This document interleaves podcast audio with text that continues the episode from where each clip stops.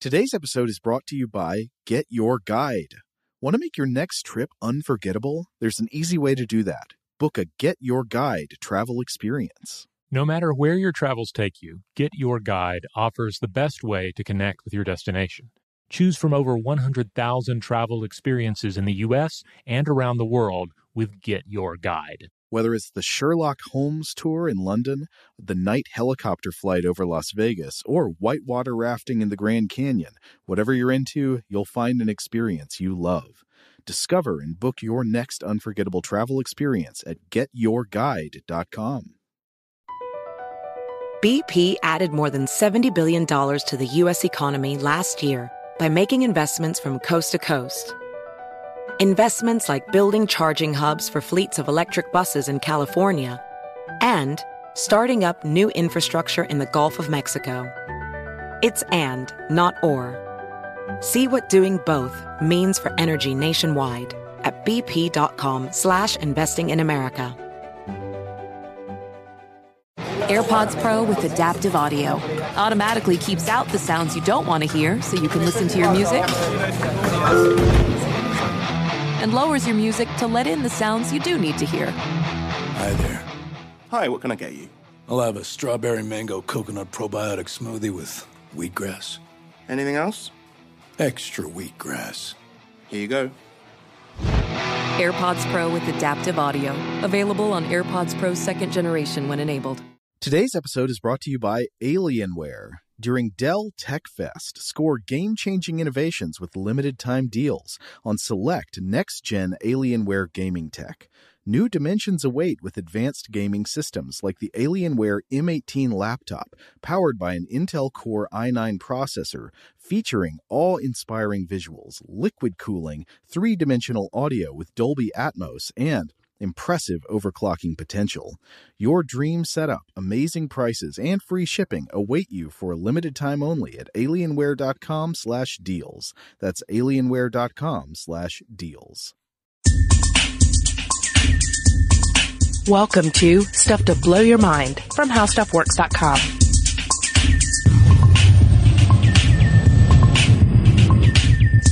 Hey, welcome to Stuff to Blow Your Mind. My name is Robert Lamb. And I'm Joe McCormick. And uh, I want to take you into the future here for a minute. I want you to imagine this scenario. You've been contacted by an artificial intelligence, an AI that identifies itself only as Mind Your Manners or MIM.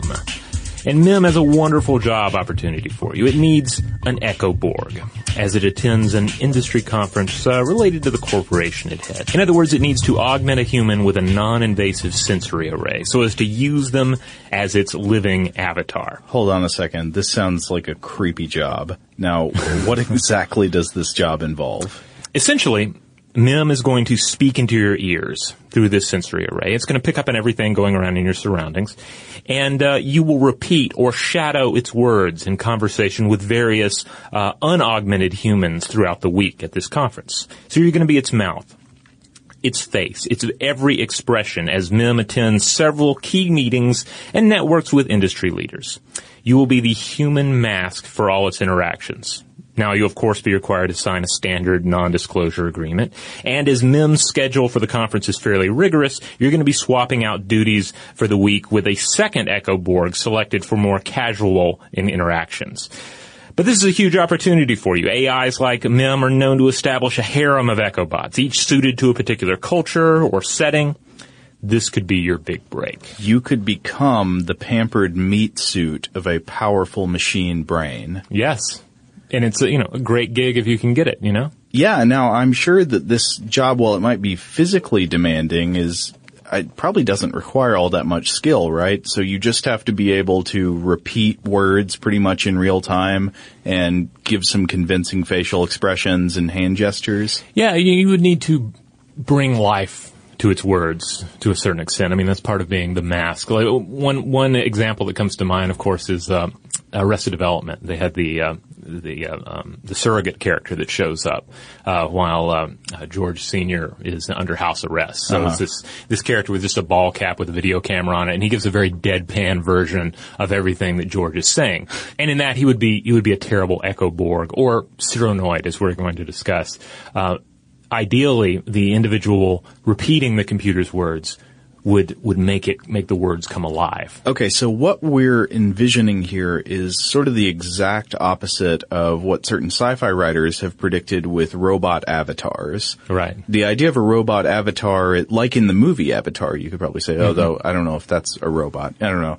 It, it's in plenty of sci-fi. You, you hook your brain up to a computer and through the computer you control the actions and words and deeds, all of the outward motion of some kind of physical embodiment that's not really your body.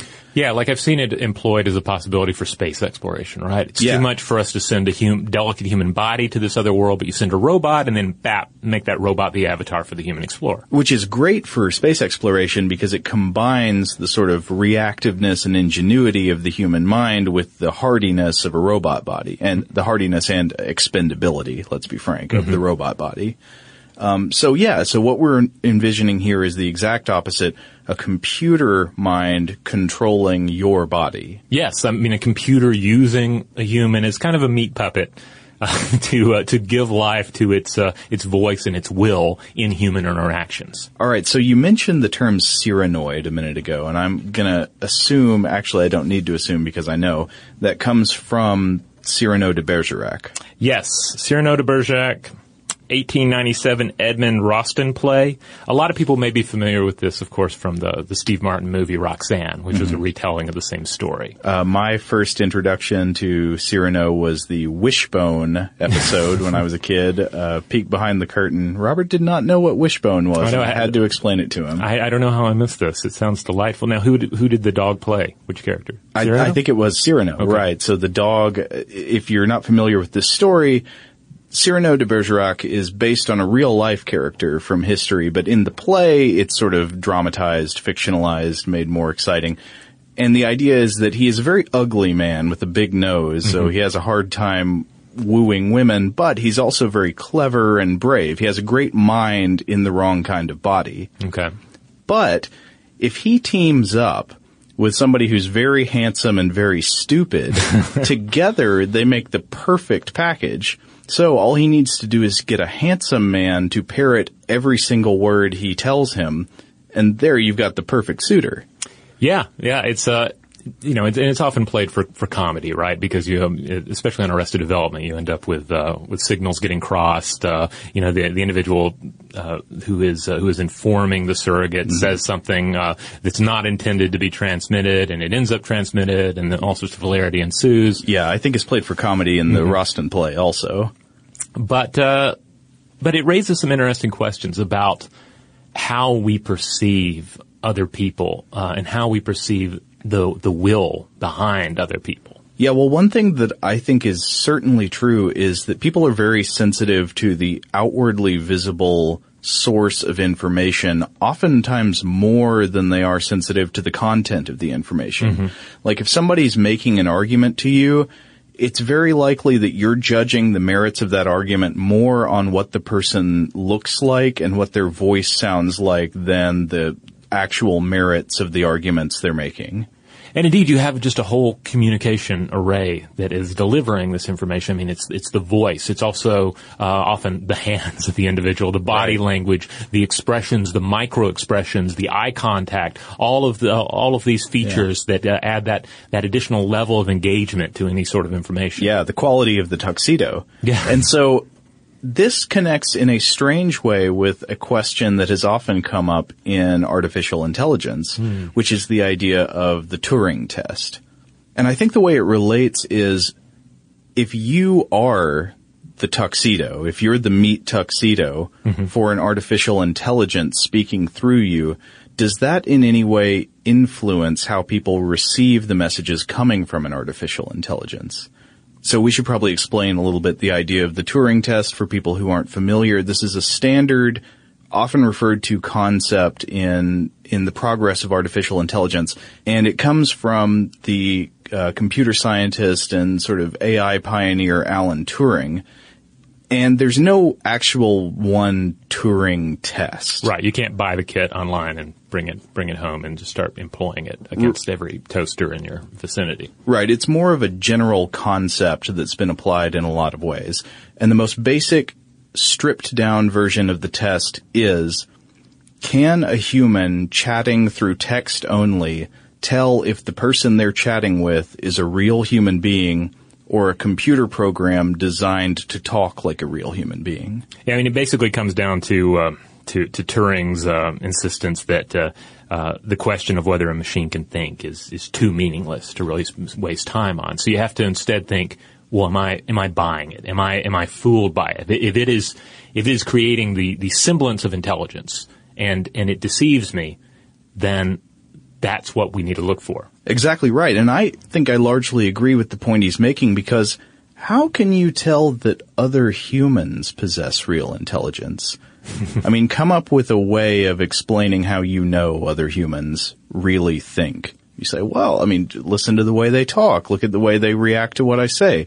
Uh, it's a very complex kind of reaction. Well, what if you could have a computer or robot that does all of the same things? Then Yeah. would that not be thinking? I mean, all we have to go by in science is externally measurable phenomena. You can't get inside someone else's sentience and judge whether or not they're thinking by, I don't know, just sort of like your phenomenal intuition. I think it's in Terry Pratchett's The Hogfather, where there's a um, essentially a thinking machine that's used by the uh, the wizards there, and uh, and and one, somebody asks uh, the, the wizard uh, using the machine if it if the machine thinks for itself, and uh, and he says uh, says oh no, it just it just appears makes the has the appearance of thinking for itself, and Yeah. the other character says oh well it's just like everyone else then, Uh, Right. Right, yeah. If you want to be a solipsist, you could say, well, I'm actually the only object in the entire universe that thinks, and I'm just surrounded by very convincing artificial intelligences. Yeah, I mean, as we discussed in our Alien episode that we did recently, it's you know, when you start trying to, it's, it's hard enough for us to to decide and, and, and quantify what human consciousness is, what intelligence is, and when we start looking for artificial versions of it, uh, it become, becomes difficult. So you have to have some sort of standard to say, all right, this is this is enough, and that's Yeah. what the Turing test sets out to do. Right, it's the idea not can computers think, but can they convincingly appear to think? Yeah, and of course this shows up in a lot of science fiction. I believe it uh, it, it uh, it's in Blade Runner. It's been a while since I've seen Blade Runner, but um, more recently um, in uh, Ex Machina. Oh yeah, I just saw that movie and maybe we should talk about that later in this episode. Yeah, Oh, but I'll go ahead and give my endorsement now. I thought it was pretty awesome. yeah, it's it's a it's a very uh, very engaging film. I recommend it to anyone who is uh, who's a listener to the show. Okay, but let's describe a Turing test scenario. Like I said, there's no one test, uh, but lots of people try to put together some kind of Turing test type scenario to test their chatbot to see how good it is. Yeah, and a chatbot is just a, a, a program that you have a conversation with. Yeah. If you've ever engaged, if you've ever been in a website and that little, you know, text uh, screen comes up and there's some sort of little, uh, uh, you know, stock art of an individual, you might be talking to one of these chatterbots. Yeah, yeah. So let's paint a little picture. Let's say you walk into a mostly empty warehouse, and right in the center of the warehouse is a card table and a folding chair and a computer terminal. Okay. And you go and you sit down at the terminal, and there's a little blinking cursor, and you type hello, and it responds hello back. And then you type some more things, and it types some more things back to you, and you get to talk to it for some length of time. It Yeah. was pre-specified. Maybe you talk to it for five minutes, maybe you talk to it for 20 minutes. But at the end of the session, it's your job to say, now, what was I just interacting with? Was that a computer program or was that a person sitting at a terminal like mine in the warehouse next door? Mm-hmm.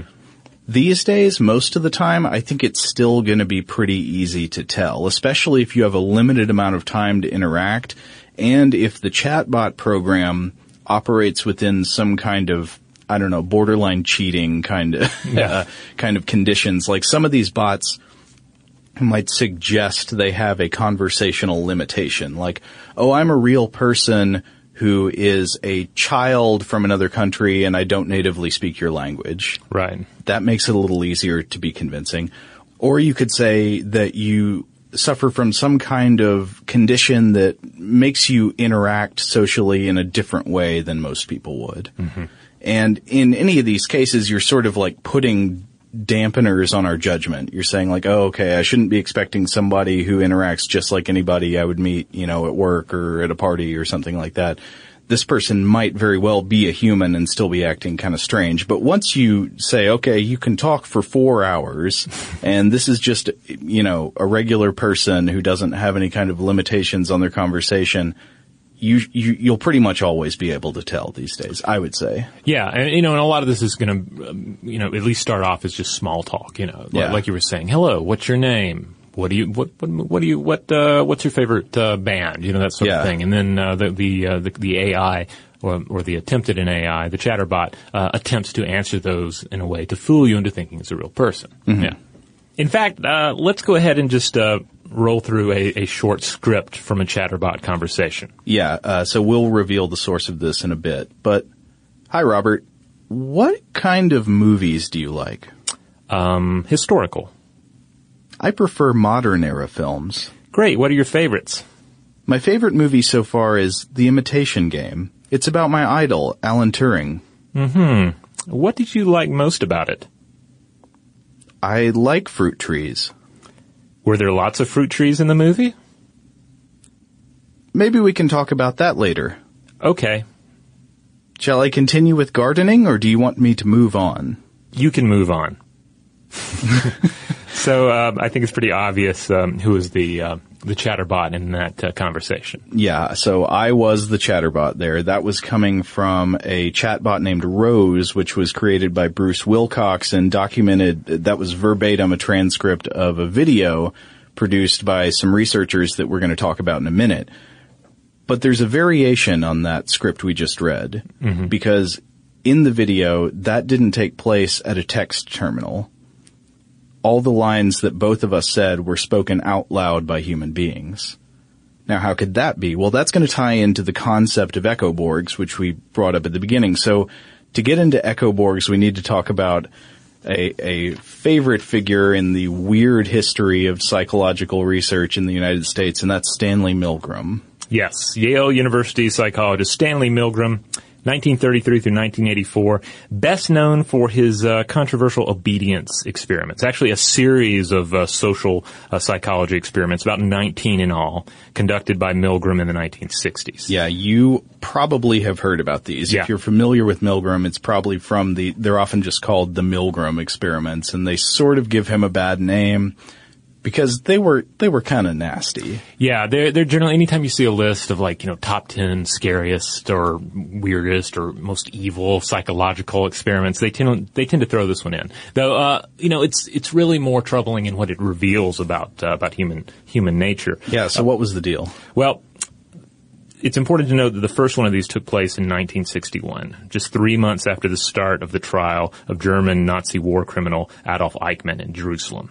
Uh, and so Milgram wanted to see just how far we'd go in the name of obeying an authority figure. Of course, of course the, because the whole argument is, are, are these bad people or are they just simply following orders? Right. It was the idea that the Germans are especially evil. Were the were the people who became the you know guards at Auschwitz just from birth truly evil people who were susceptible to that kind of behavior, or would we behave the same way in the same circumstances? So yeah, the experiment revolved around, you know, an individual in a room and you hear the sounds of someone being shocked in the next room whenever that individual pushes a button, pulls a lever, whatever, uh, on the command of an authority figure.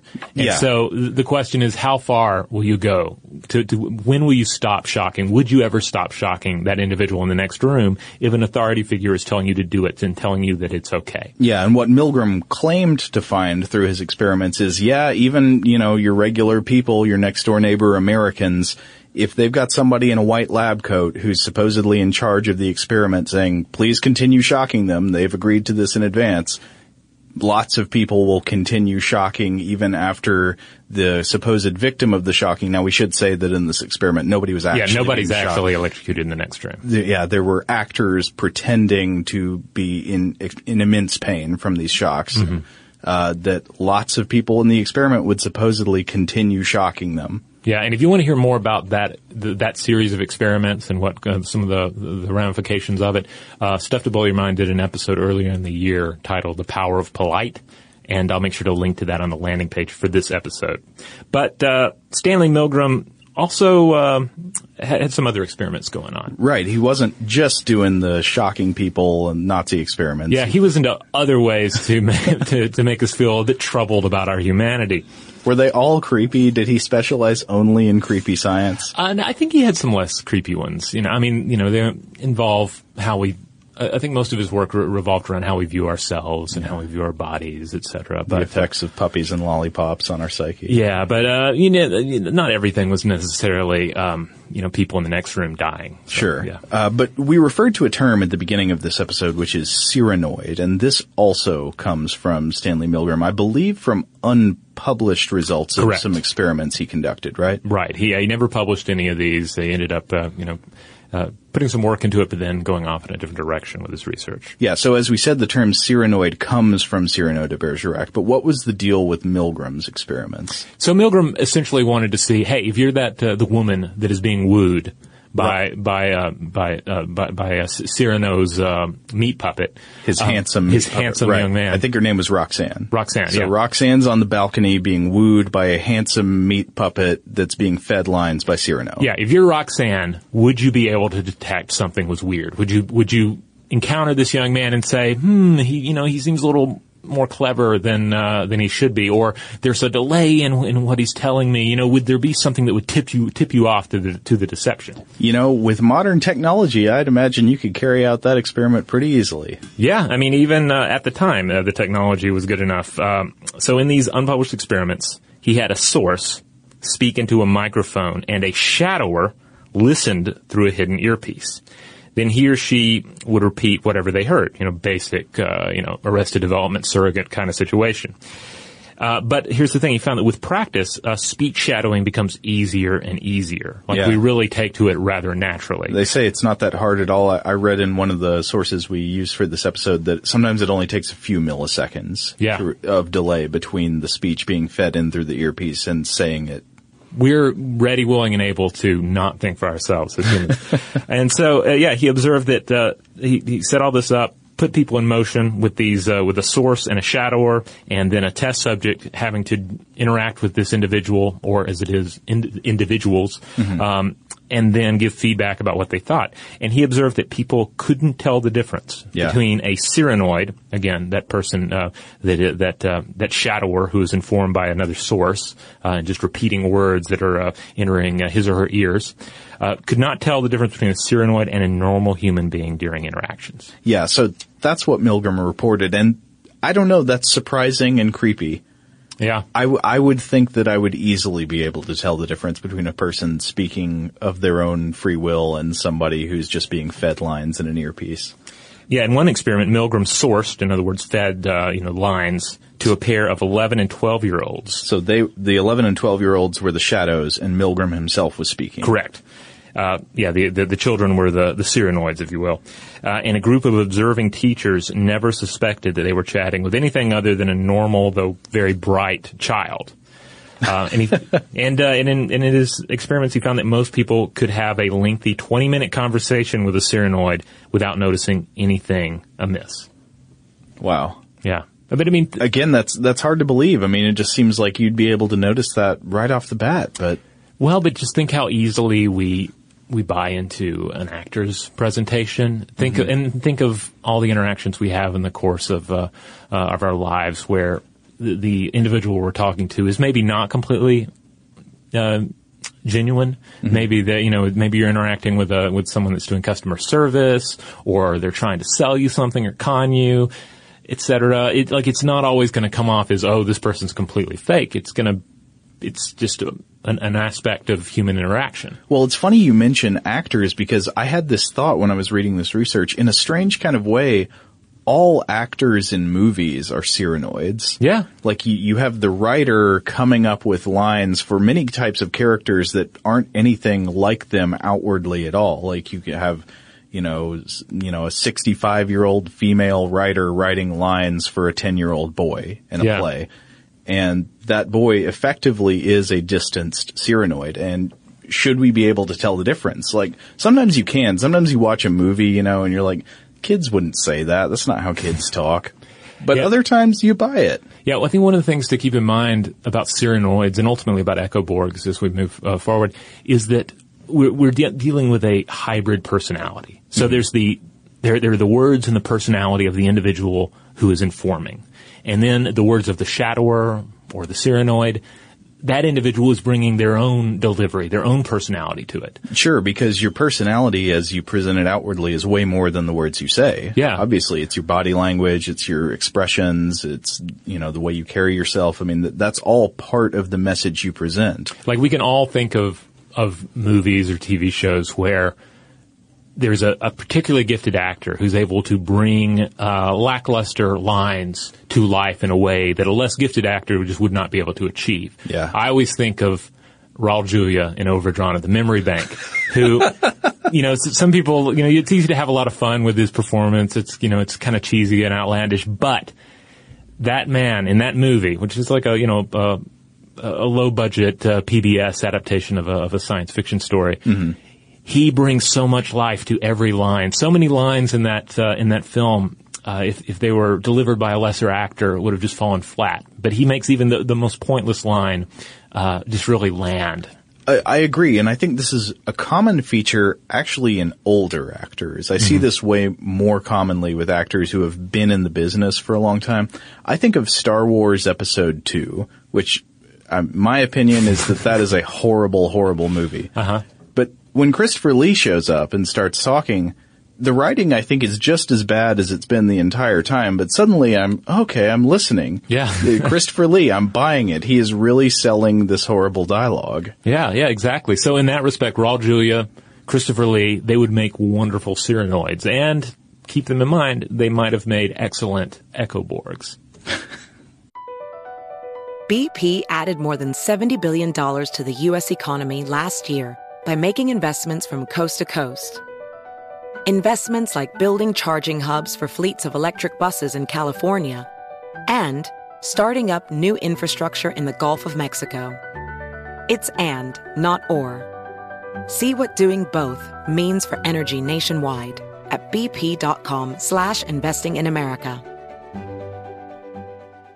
Welcome to 500 Greatest Songs, a podcast based on Rolling Stone's hugely popular, influential, and sometimes controversial list. I'm Brittany Spanos. And I'm Rob Sheffield. We're here to shed light on the greatest songs ever made and discover what makes them so great. From classics like Fleetwood Mac's Dreams to the Ronettes' Be My Baby, and modern day classics like The Killer's Mr. Brightside. Listen to Rolling Stone's 500 Greatest Songs on the iHeartRadio app, Apple Podcasts, or wherever you get your podcasts.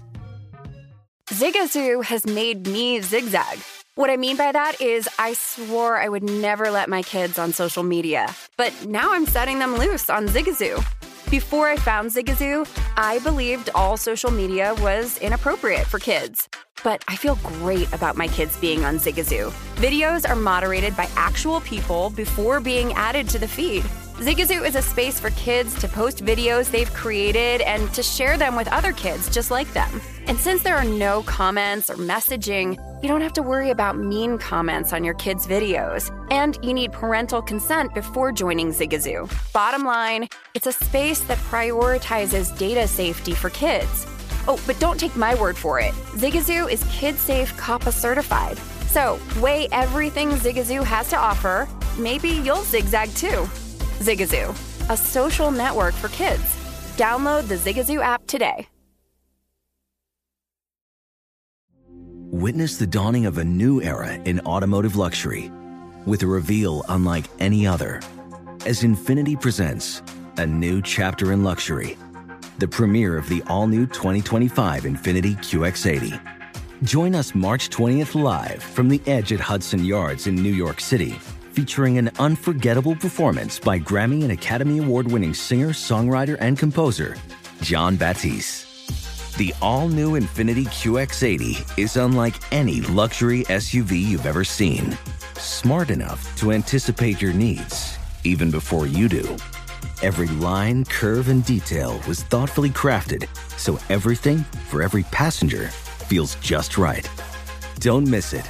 Mark your calendars and be the first to see it March 20th at 7 p.m. Eastern, only on iHeartRadio's YouTube channel. Save the date at new-QX80.com. 2025 QX80 coming this summer. Okay, so Robert, at Yes. the, we were talking about echoborgs being the natural extension of Cyranoid. So the Cyranoid is a person being fed lines by another person. The echoborg, as we talked about at the beginning of the episode, would be a person being fed lines by a computer program. Yes. I want to know, are there any studies where people have looked into this phenomena? And if so, does a person delivering the lines from a chatbot make the chatbot any more convincing in the Turing test? Well, indeed, uh, the, that's uh, exactly what we're going to look at in this uh, half of the podcast. Okay. Uh, particularly the work of uh, two individuals, uh, British social psychologists Kevin Corti and Alex Gillespie, and uh, basically we have two studies that we're gonna we're gonna analyze here.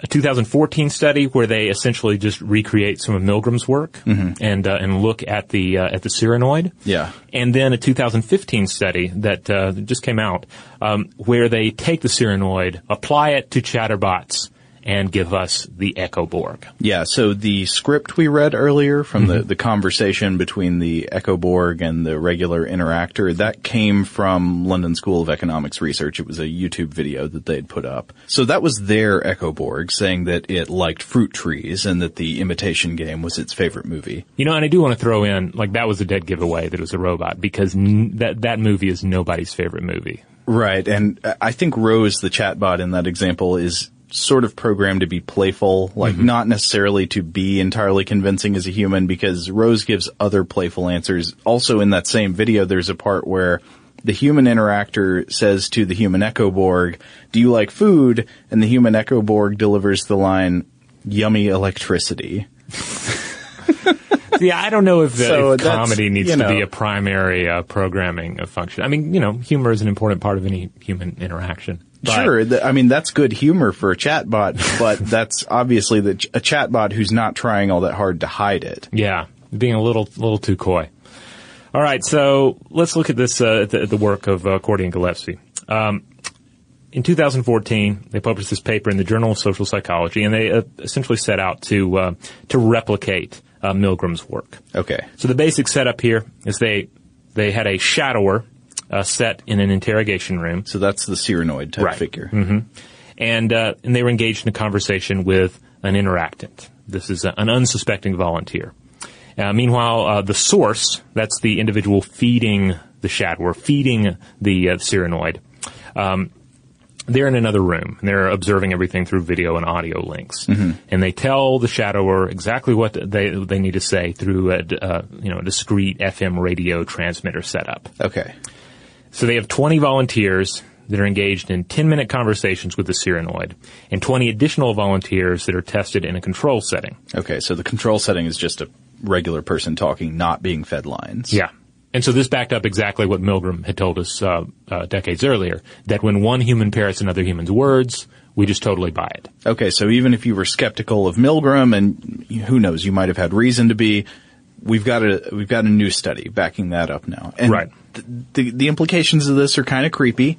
It's that unless you check in people's ears to make sure they don't have an earpiece in there, anybody in your life could be feeding you lines from somebody sitting in a van outside the building, and you might not know it. Yeah, I mean, look at the movie The Exorcist, right? Uh, that, that's why demons, when they possess people, they have to spit, uh, you know, green vomit across the room and spin their heads around because otherwise we're just not going to buy into the fact that an individual's not uh, functioning of their own free will. Right. Or, you know, you've got the problem of, okay, so the priest tries to go to the authorities and say, I need to conduct an exorcism. My evidence is this person was speaking in a language they've never learned. It's like, well, how do you know they're not being fed that language from somebody in a van outside the building through an earpiece? You've got to have the pea soup. Well, you know, speaking of possessed children, uh, a second part of the same experiment, Corti and Gillespie um, use a 12-year-old male actor to serve as a shadower, while a 37-year-old male social, social psychologist acts as the source. And again, no one suspected the illusion, though some thought the children might have been coached Yeah. prior. So there was a little, you know, trepidation there where they think, uh, I think somebody was preparing this kid for this conversation. So they picked up that something was off, but they didn't pick up that the kid was being fed lines. Yeah, and again, that just kind of jives with in, with so many interactions most of us have in our lives, where you you talk to somebody and you might think that person seemed kind of fake, but you're not Yeah. thinking that person was serving as a meat puppet for an AI or some dude in a van.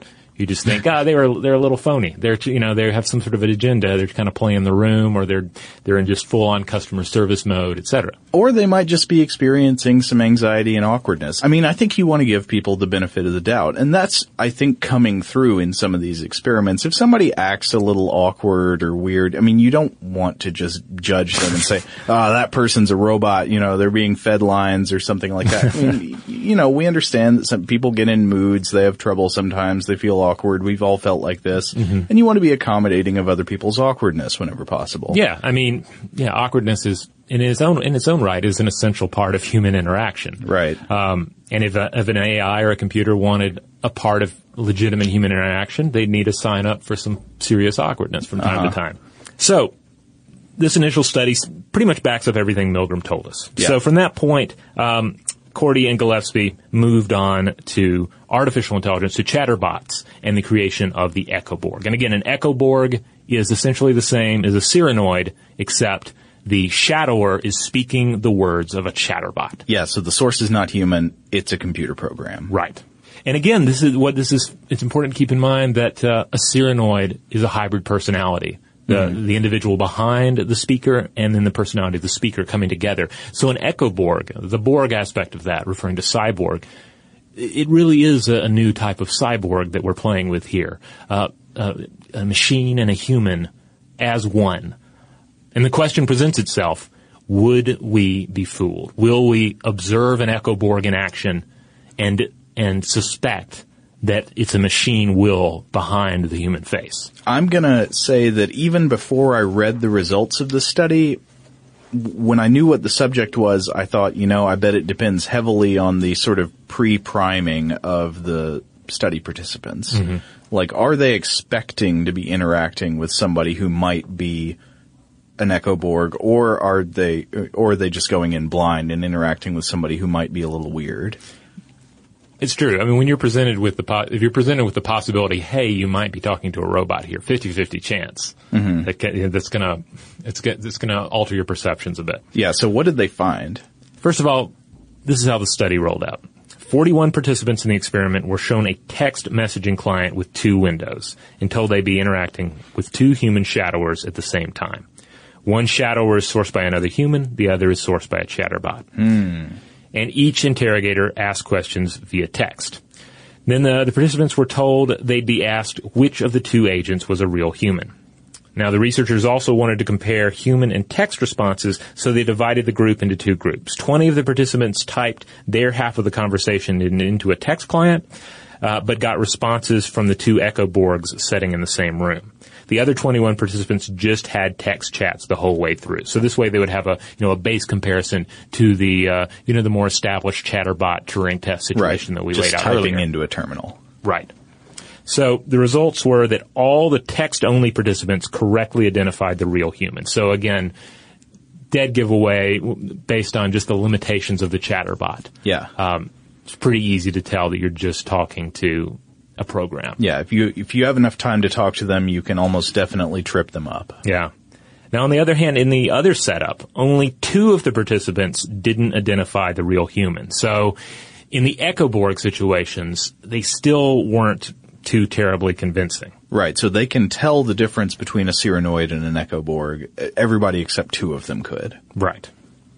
So it seems that human or not, it's still rather easy to identify the machine behind the flesh. You know, I would chalk this up probably just to the poor quality of today's best chatbots. Yeah, I mean, because even even a Raul Julia or a or a Christopher Lee, you know, presented with uh, with the dialogue we were uh, using earlier, they're they're not they're just going to come off as a doll person at best, you know. Right. There's no way you can sell the line "I like fruit trees" in a way that makes people think you're you're being fed lines by a human. No matter how good of an actor you are, that's a dead giveaway that the machine does not know what to do with what you just said. Yeah, unless you're a toddler speaking that line, or or again, if you're hiding it behind, say, some sort of mental deficiency or or language gap, um, or some sort of you know character uh, that's leveled over everything, it's going to be a dead giveaway.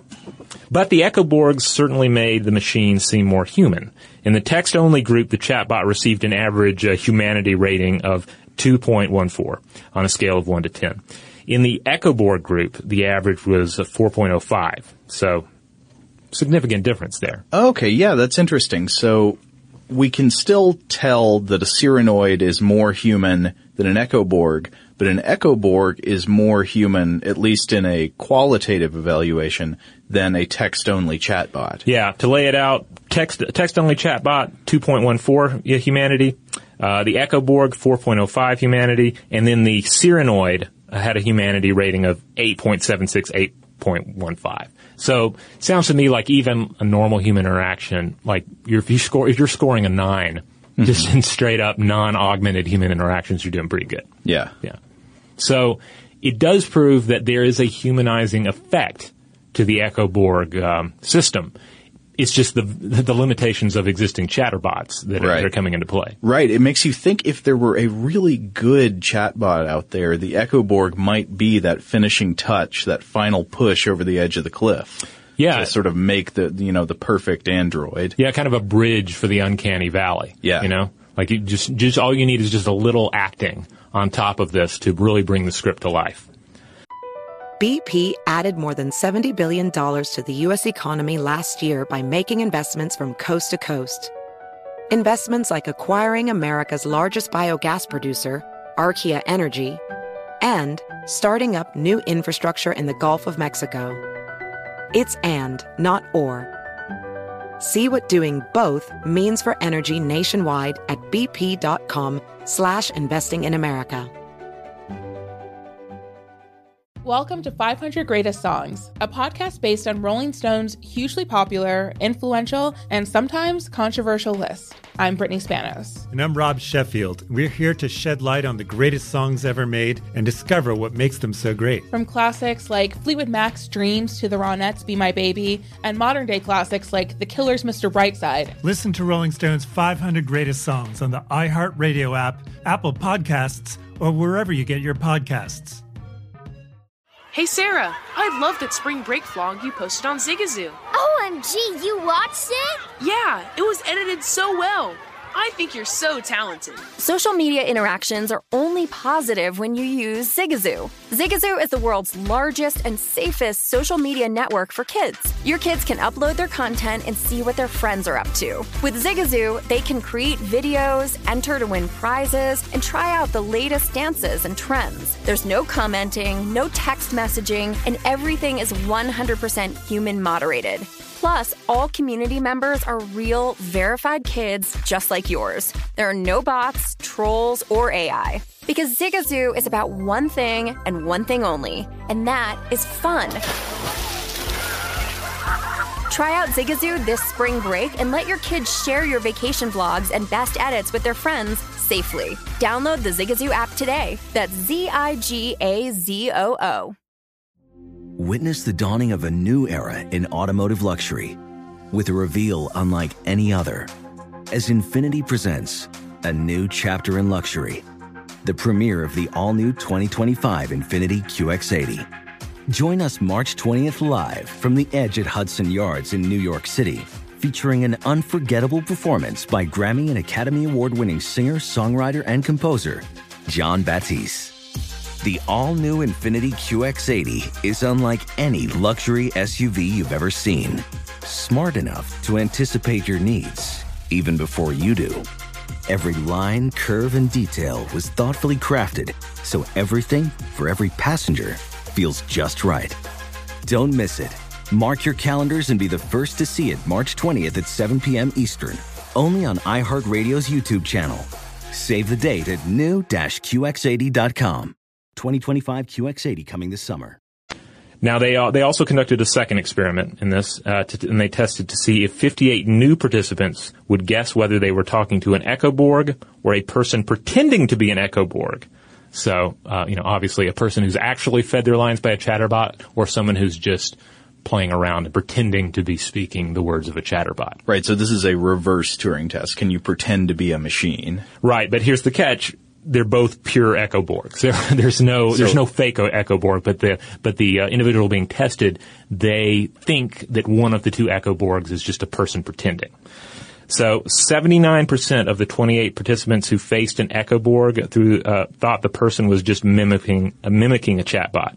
So they seemed fake, but not inhuman. So if there was you know some reason to believe that this is just a person being a little fake and putting on a show versus being you know a complete echoborg, we're still going to give them the benefit of a doubt. Interesting. Now, I, I think we should uh, do our duty and hedge a little bit. Say all these sample sizes were pretty small, and it would be interesting to see more research along these lines, like with bigger sample sizes and and trying to re- repeat these results. And and also to your point, as chatterbots improve, it's going to be interesting to see echoborgs employed as a, as a way to test them. And in fact, that's something that's pointed out in the in the study is that like, this is a, a great way moving forward to continue to analyze the chatterbots. Yeah, but also as we mentioned, the people who were interacting with these uh, with these Cyranoids and Echoborgs were in some of these cases primed to expect something weird because Yeah. they're in a test environment.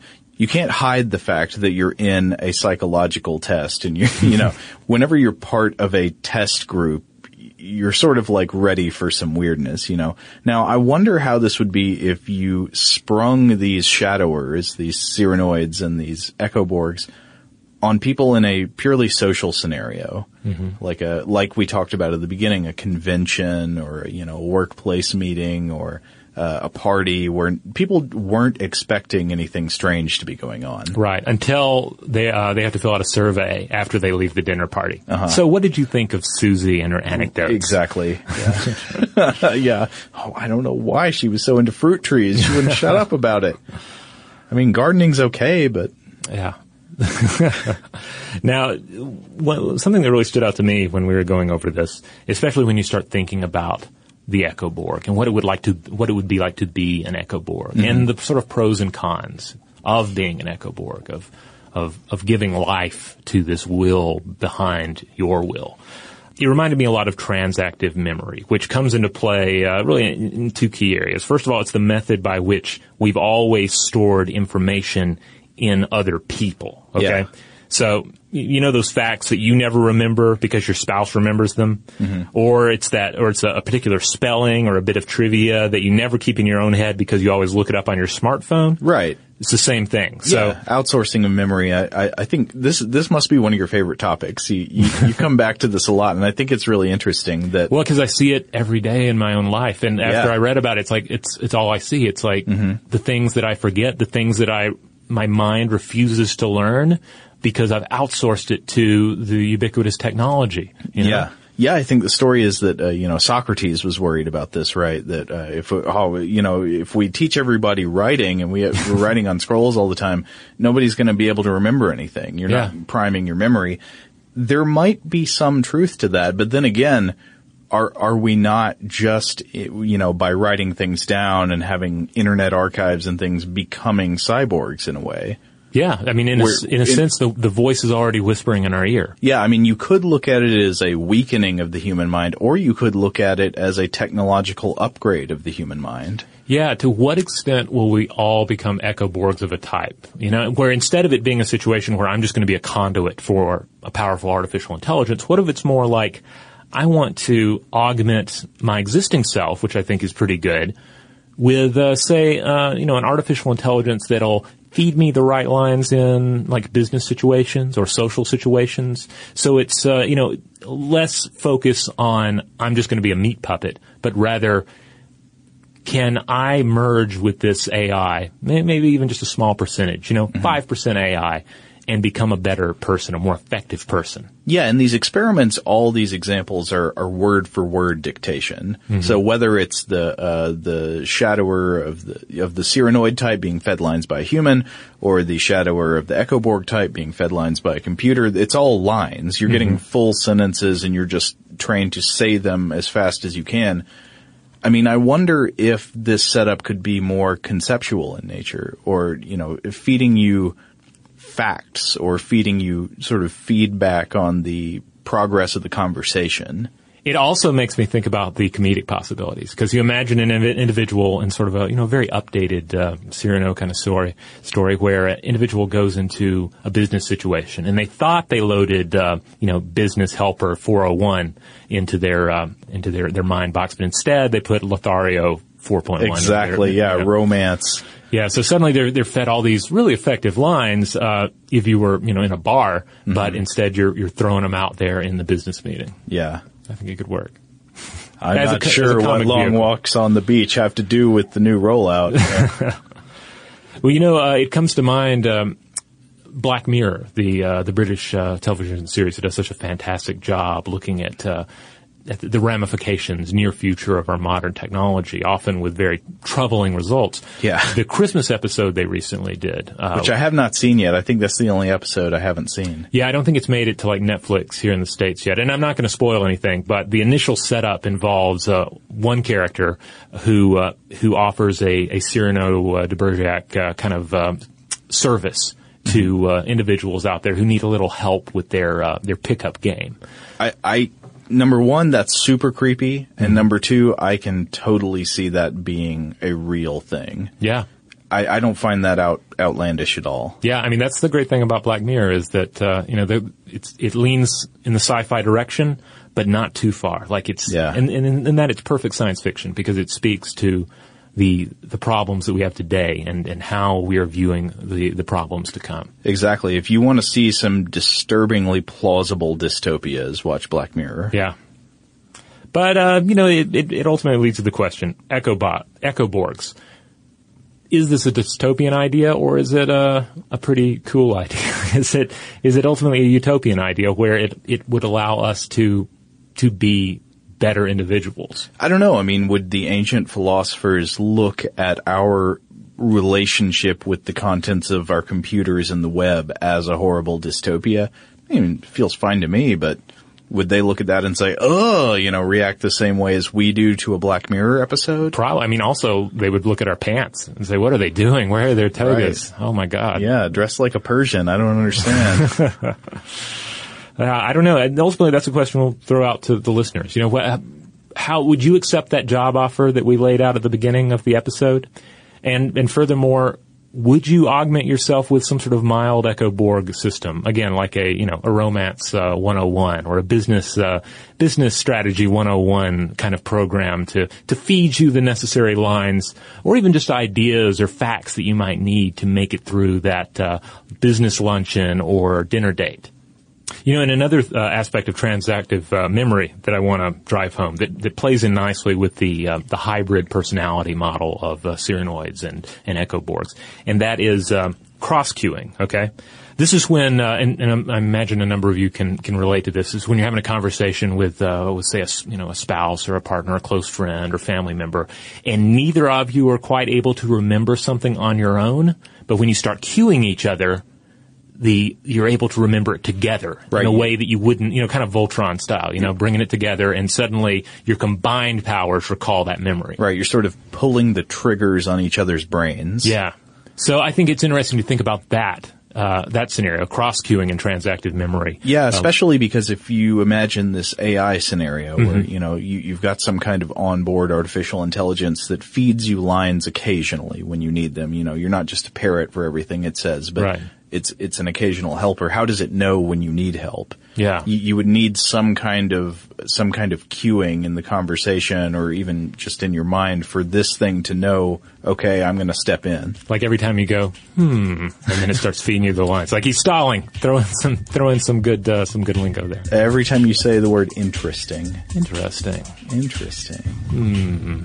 Yeah, I mean, it would, uh, it would certainly change the podcast game. I'll tell you that. So I guess that wraps it up for today, but we have some homework for you. If you happen to be watching Benedict Cumberbatch in The Imitation Game, I want to see if you can figure out how the underlying gospel message of the machine cult of fruit trees is propagated in the cinematic subtleties of the film. So if you're watching it, just give it some thought.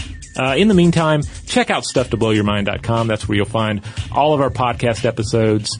You'll find our videos, our blog posts, as well as links out to our social media accounts, such as Facebook, Twitter, and Tumblr.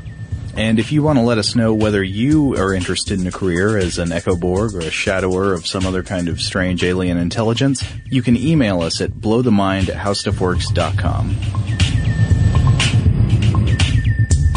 For more on this and thousands of other topics, visit howstuffworks.com.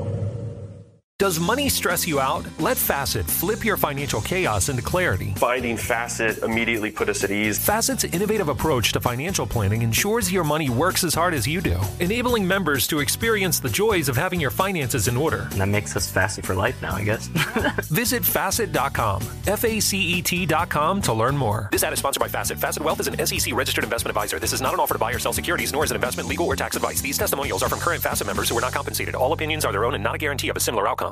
This is Tracy V. Wilson from Stuff You Missed in History class. The national sales event is on at your Toyota dealer, making now the perfect time to get a great deal on a dependable new car. Like a legendary Camry built for performance and available with all wheel drive, you can count on your new Camry to get anywhere you need to go. Or check out an affordable and reliable Corolla with a trim for every lifestyle. From the hip sedan to the sporty hatchback, there's a Corolla built just for you. Check out more national sales event deals when you visit buyatoyota.com. Toyota, let's go places. Welcome to 500 Greatest Songs, a podcast based on Rolling Stone's hugely popular, influential, and sometimes controversial list. I'm Brittany Spanos. And I'm Rob Sheffield. We're here to shed light on the greatest songs ever made and discover what makes them so great. From classics like Fleetwood Mac's Dreams to the Ronettes' Be My Baby, and modern day classics like The Killer's Mr. Brightside. Listen to Rolling Stone's 500 Greatest Songs on the iHeartRadio app, Apple Podcasts, or wherever you get your podcasts. Hey Sarah, I love that spring break vlog you posted on Zigazoo. OMG, you watched it? Yeah, it was so cool. I think you're so talented. Social media is only positive with Zigazoo, the world's largest and safest social media network for kids. In Zigazoo, all community members are verified kids like yours, and all content is fully human moderated. Try out Zigazoo this spring break. Download the Zigazoo app today.